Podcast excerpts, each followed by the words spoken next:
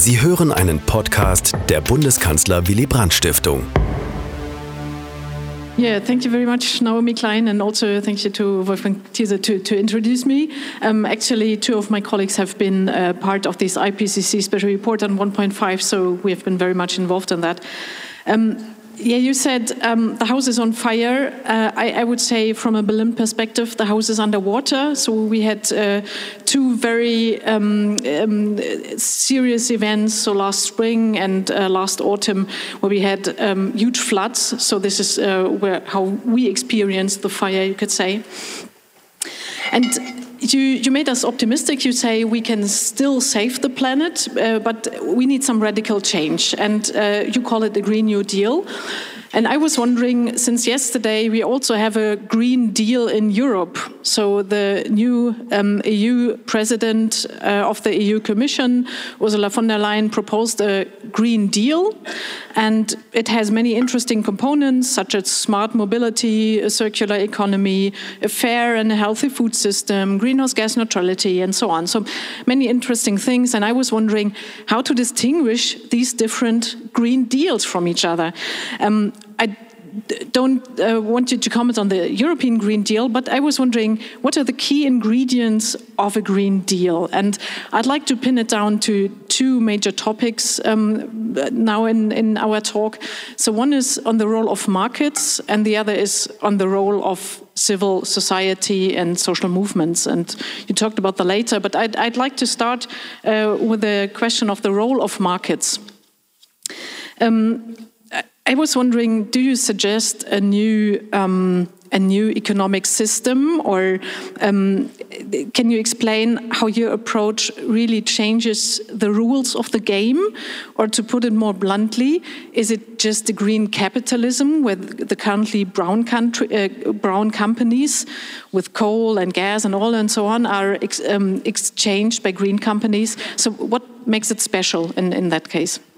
So, I think the um that what fundamentally what makes it a, a, Green New Deal and not something that sounds like it is is whether it is um, really battling economic inequality at the same time as it is battling climate disruption because I think our, our, our, economies have become so unequal. There are so many people who, who, who rightly feel so disenfranchised and are in such a precarious situation that they really don't have the capacity to, you know, to, to absorb policies that increase the cost of living further, right? Um, people have already made a lot of sacrifices, right? I mean, this is I, these questions of, you know, well, will, will people be willing to sacrifice? Well, I mean, maybe if we were 30 years ago and they hadn't sacrificed their pensions and they hadn't sacrificed their labor protections and they hadn't sacrificed, you know, their health care plans, well, maybe they'd be more open to sacrificing, um, you know, some, something for the climate. Um, so this is you know where I think the key components of, of, a Green New Deal are like is it really is it raising the floor in terms of people's economic security right? Um, and so these social guarantees i mean these are the key parts of it. Like there's a in, in the us plan there's a job guarantee um, there's a housing guarantee um, healthcare. I mean it's it's a huge investment in in you know economic rights um, which is is not just green capitalism. It's a decommodification right? So it's not to say that there's no role for markets. I don't think anybody that I know of, who's you know seriously involved in this debate, is saying we're going to abolish private property. There's no role for markets. There is a role for markets, but in the parts of the transition that we absolutely cannot get wrong, right? Um, there has to there have to be things that are brought out of the market and where we're not applying market logic to them at all. And so this is what really distinguishes the, um, the, the, Green New Deal that came out of that process that I was describing with Alexandria Ocasio-Cortez and, and that has been adopted by diff- different presidential candidates like Bernie Sanders and to some extent um, Elizabeth Warren. And is it mainly a rechannel, um, um, of, of investment? So, uh, just to put it in a different mm. direction, or is it to um, create new investments? And where would the money come from? when, when, when you need new investments?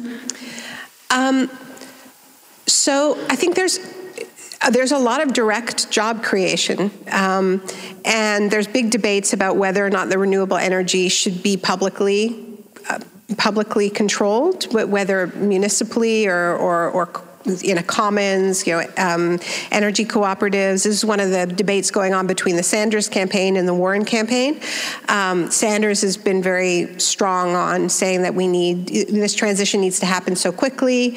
Um, we need to make sure that prices don't increase. Um, and so, you know, we need public, renew, publicly owned renewable energy.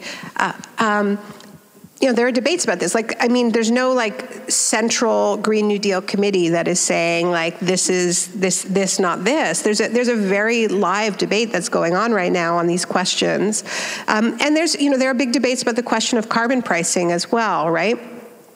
Um, I think there's for a long time in the United States, almost all climate debate was focused on climate pricing. It was focused on either cap and trade or, or, or, carbon taxes, what level to put the pricing at, and so on.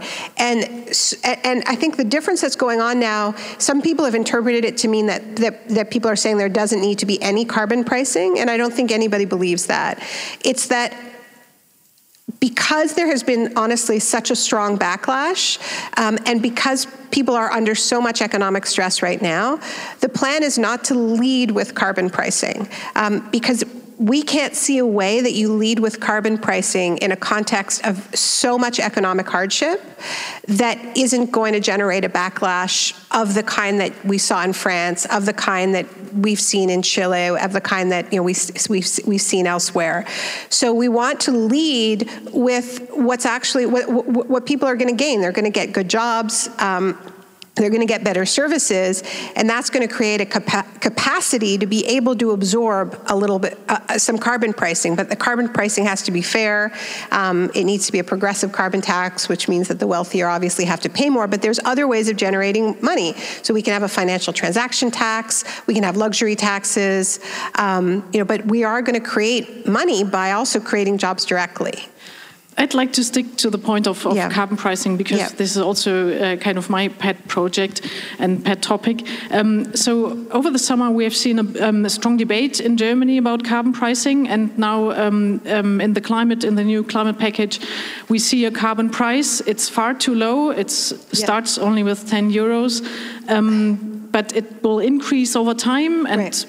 we need to see much more, we would yeah. say. So we yeah. have also criticized this uh, low level of a carbon price. Right. But I was wondering, I mean, in your book, you refer to the polluter pays principle. Mm -hmm. And I, I, was wondering, I mean, isn't the carbon price a really true instrument for implementing the polluter pays principle? I mean, it would be a kind of the carbon pricing could be a very radical um, instrument, right? And you always hear two counter arguments to that. So the first counter argument is, um, well, yes, but the price will then be too low because there are obstacles in the political arena and so on. We will never see a high price. And the third, th uh, second counter argument is what you just said. It's it's it's not fair. It's not just.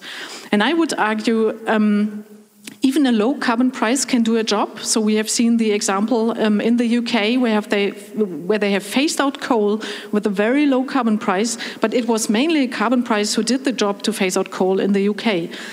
And on the mm -hmm. fairness issue, I mean, there are very interesting um, um, proposals. For example, Switzerland, um, they have a high carbon price of about uh, 90 euros, but they give it back to the population mm -hmm. on a per capita basis. Yeah, yeah. That was also discussed in Germany. It is now off the table. Yeah. But you can have um, strong things like that. And in Canada, so British Columbia, I think they um, cut other taxes, labor taxes. So, so I was wondering, isn't the carbon price a really radical? Mm -hmm instrument for change?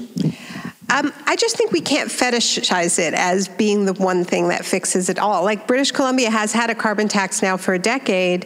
It, it it's it's you know every year that it has been in place, except for one, emissions have gone up in British Columbia. And that was 2009 in the middle of the financial crisis, and that's why emissions didn't go up that year.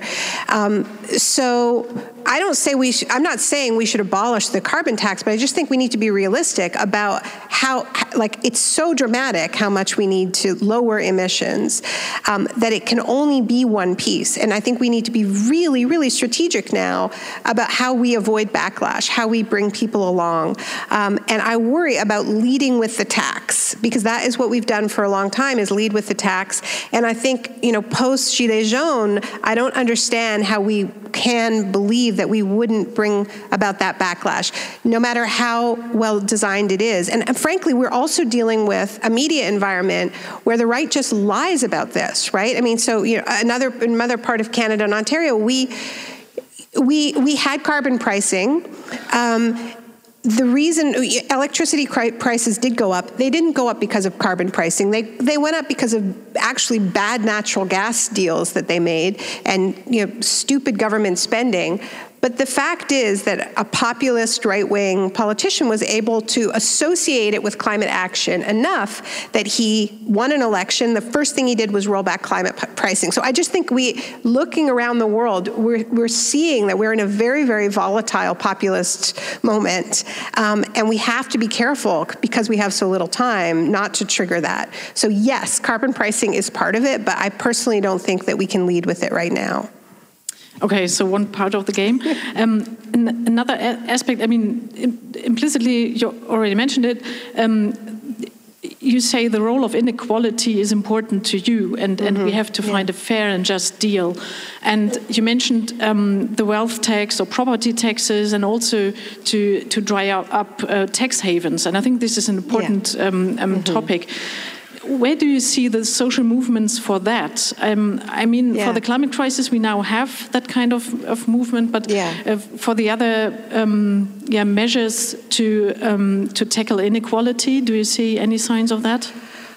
Well, you know, I used to say like that I, you know, I, I, I, used to go around saying that I was trying to bro- broker movement mergers. You know, um, that that that was how I sort of saw my role because I, I, I'm I have been writing about climate change now for a decade, um, but prior to that, most of my writing was on economic inequality, and you know, I sort of came to this via writing about what I call the shock doctrine, and and and, and having been in in New Orleans after Hurricane Katrina and watching how climate change sort of supercharged disasters are become these opportunities to create more inequality. Because that's actually what our system does is that actually it, it doesn't respond to climate fuel disasters with justice. It's quite the opposite. You know we you know we've seen many examples of this most recently in Puerto Rico where in the aftermath of disasters they closed hundreds of schools they introduced privatized you know school systems they sell off public hospitals. Um, so it's quite the opposite in terms of what's happening. Um, and, and we have very siloed social movements. You know, we have the people who are working on tax havens over here, and the people who are working on homelessness over here, and the people who are working on climate over here. And the real breakthrough of the Green New Deal in the North American context is that we have a cross pollination happening between these very um, siloed movements and there are various reasons why our movements have become as siloed as they as they have been, and you know we could talk about that. But um, this has become a way to to bridge that, right? So there's like part of the platform. One of the things that was introduced a couple of weeks ago was a Green New Deal for housing plan that was introduced by Alexandria Ocasio Cortez and Bernie Sanders with working with housing rights activists and climate activists. And this is a coalition that we haven't seen. You know, we see people working on, on homelessness are not the same people as working on, on, on climate change. I think there are many opportunities like that. It's really, like I say, like the Green New Deal is not a climate plan. The Green New Deal is a plan for the next economy. Um, and and, and, and so it's an opportunity for us to get out of our sort of issue boxes and come together and, and come up with a people's platform and, and, and pressure all the political parties to adopt it. Um, so I think we need to think a lot, you know, much more holistically than we have been so far. And you know, one of the things that I find really exciting is, and, and have definitely noticed with there's a real difference between the kind of the the the generation of, of climate activists that went to Copenhagen and the generation of climate activists who are on the streets right now, this generation of young people are they're really excited about tackling multiple injustices at the same time. They are intersectional through and through. Um, they want to fight racism. They want to fight for migrant rights. They're fiercely internationalist. Um, and and and they are they, they, they, don't want it to just be a climate movement. That's my experience. And certainly, that's the case in North America.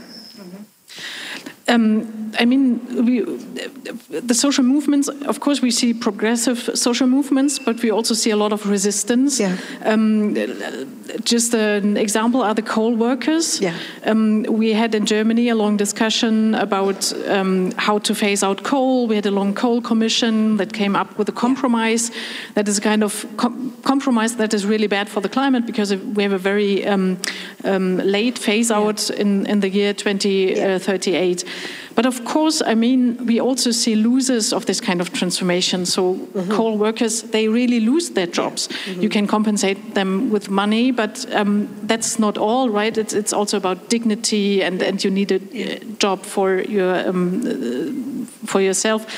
And I, I, was wondering, you briefly mentioned the unions. Um, what kind of role do you see for, for trade for, for, for unions also to play a, um, a more progressive role here? Mm-hmm. Or perhaps in different countries yeah. they are more progressive. I, it, in Germany, it's a bit. It depends on the on the union. Yeah.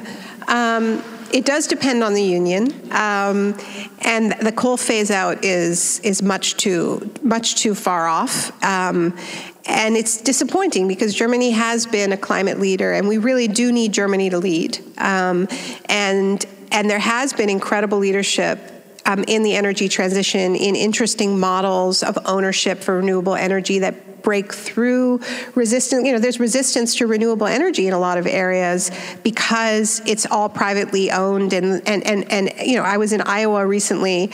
Um, which everybody goes to Iowa at this time of year in the United States. But, um, you know, they have a lot of wind power in Iowa, um, but, but it is mostly private, uh, owned by private utilities who have increased uh, electricity costs. Um, and, uh, you know, and and, the, and and people haven't been given any input into you know where, where where it goes and so on. And so there's a backlash because they're seeing these are profitable companies. They're paying their CEOs millions of dollars. They're paying their shareholders millions of dollars, but their utility prices are going up month month after month. Um, so it generates backlash, like so much of this. They're very inspired by what has happened in Germany and in Denmark with um, with with renewable energy, but it doesn't mean much much if you don't phase out coal. Um, and so I don't mean to sound like, oh, well, we're just going to do the easy stuff and we'll put off th- those hard decisions. Um, I don't have the answer to you know how to deal with with trade unions um, that are that are blocking this.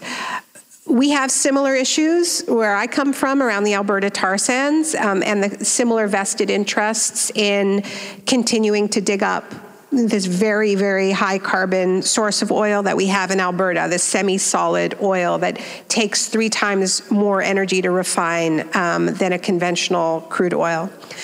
Um, as we have proposed our versions of a Green New Deal, um, they have you undercut it and, and they, have, um, they have tried to block it.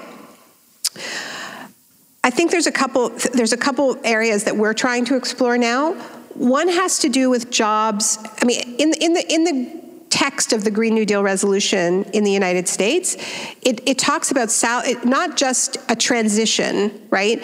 A just transition, because what people in the trade union movement say is that when they hear the word transition, it just means that you're going to get fired and maybe get a little bit of money, and that's about it. They've had so many bad experiences with unjust transitions that they've really lost faith in even the whole concept. And so that's why there's much more aggressive language in guaranteeing guaranteeing salary levels and benefit levels um, for workers whose jobs are being changed. The other thing that, that we're focusing on is, is that there's actually a huge amount of labor in just cleaning up and remediating the land after mining and drilling. And in a lot of cases, the companies, the coal companies and the oil and gas companies, are dumping these messes onto the public and they're not cleaning up after them. Now, this doesn't even require much retraining um, to do to, to do the to do this cleanup work. So I think we should be prioritizing that work um, and the land remediation work, the cleanups. But I also think we need to be building partnerships with unions who are less resistant. So one of the things that we tend to do in the climate movement is we we do the hardest partnerships first with the trade union movement. So we go to the unions that have the most to lose, and we often fail.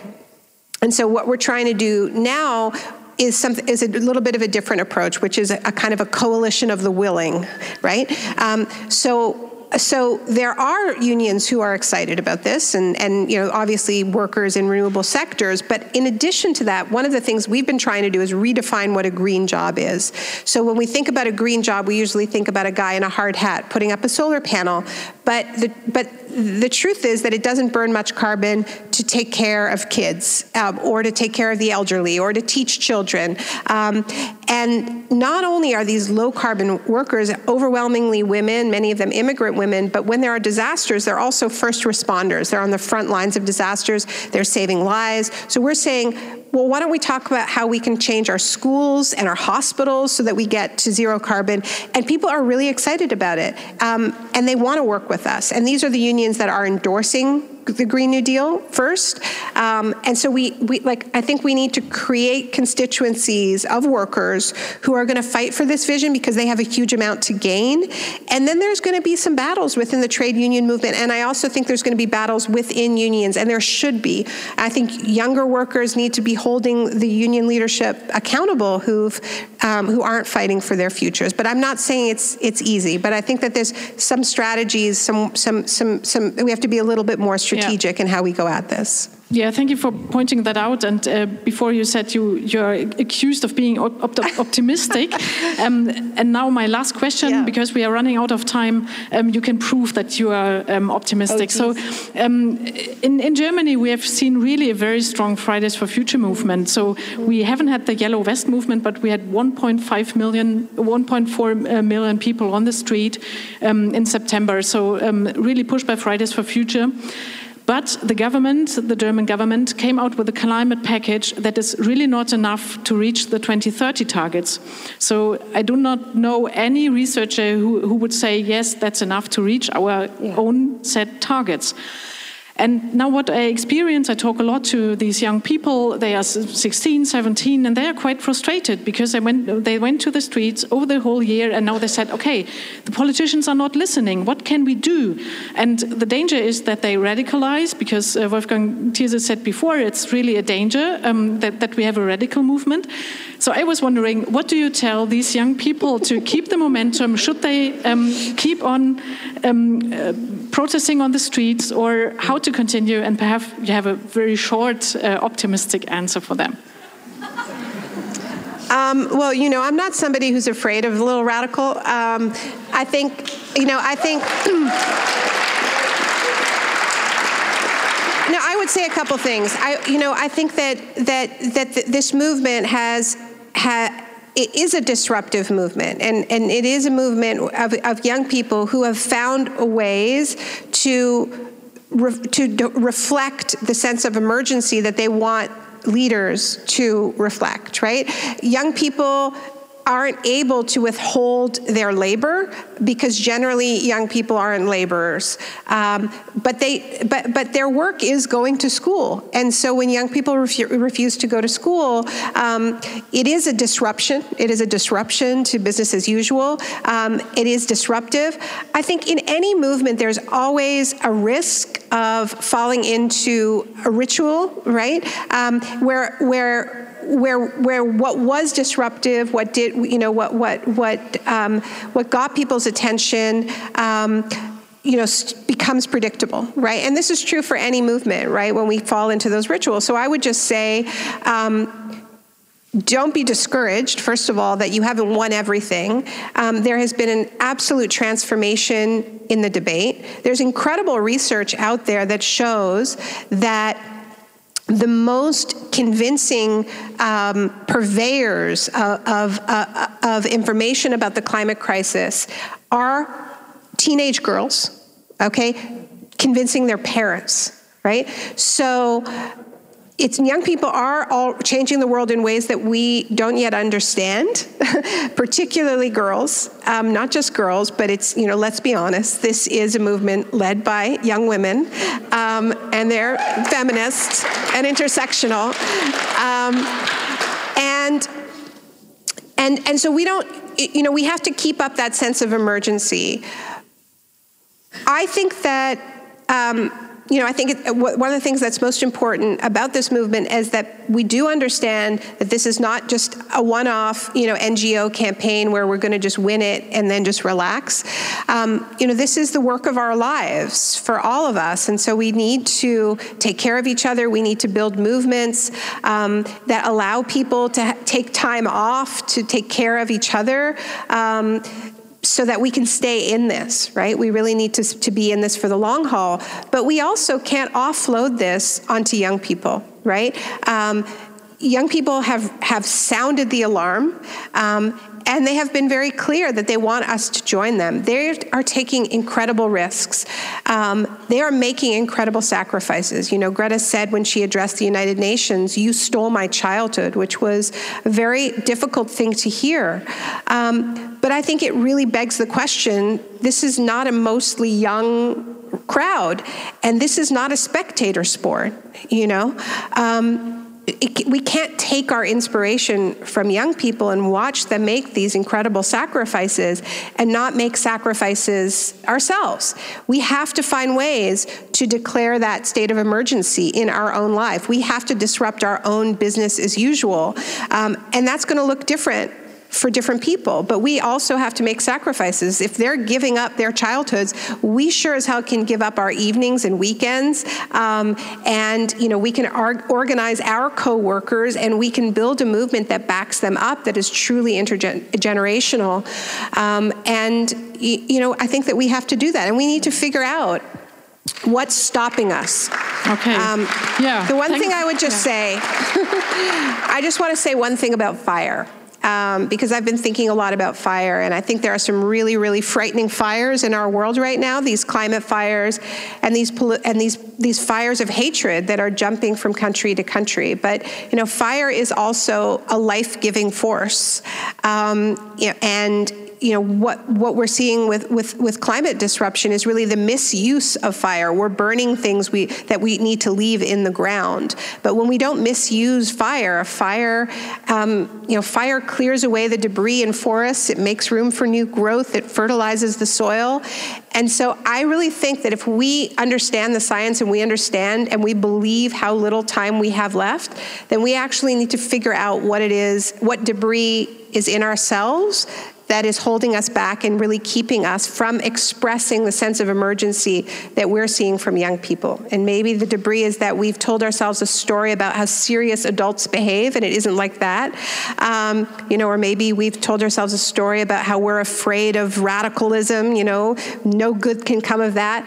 Whatever the story is, whatever the debris is that is keeping us from actually rising to our historic moment, um, we need to burn it off and we need to make room for new growth. So thank you. Thank you very much, Naomi Klein.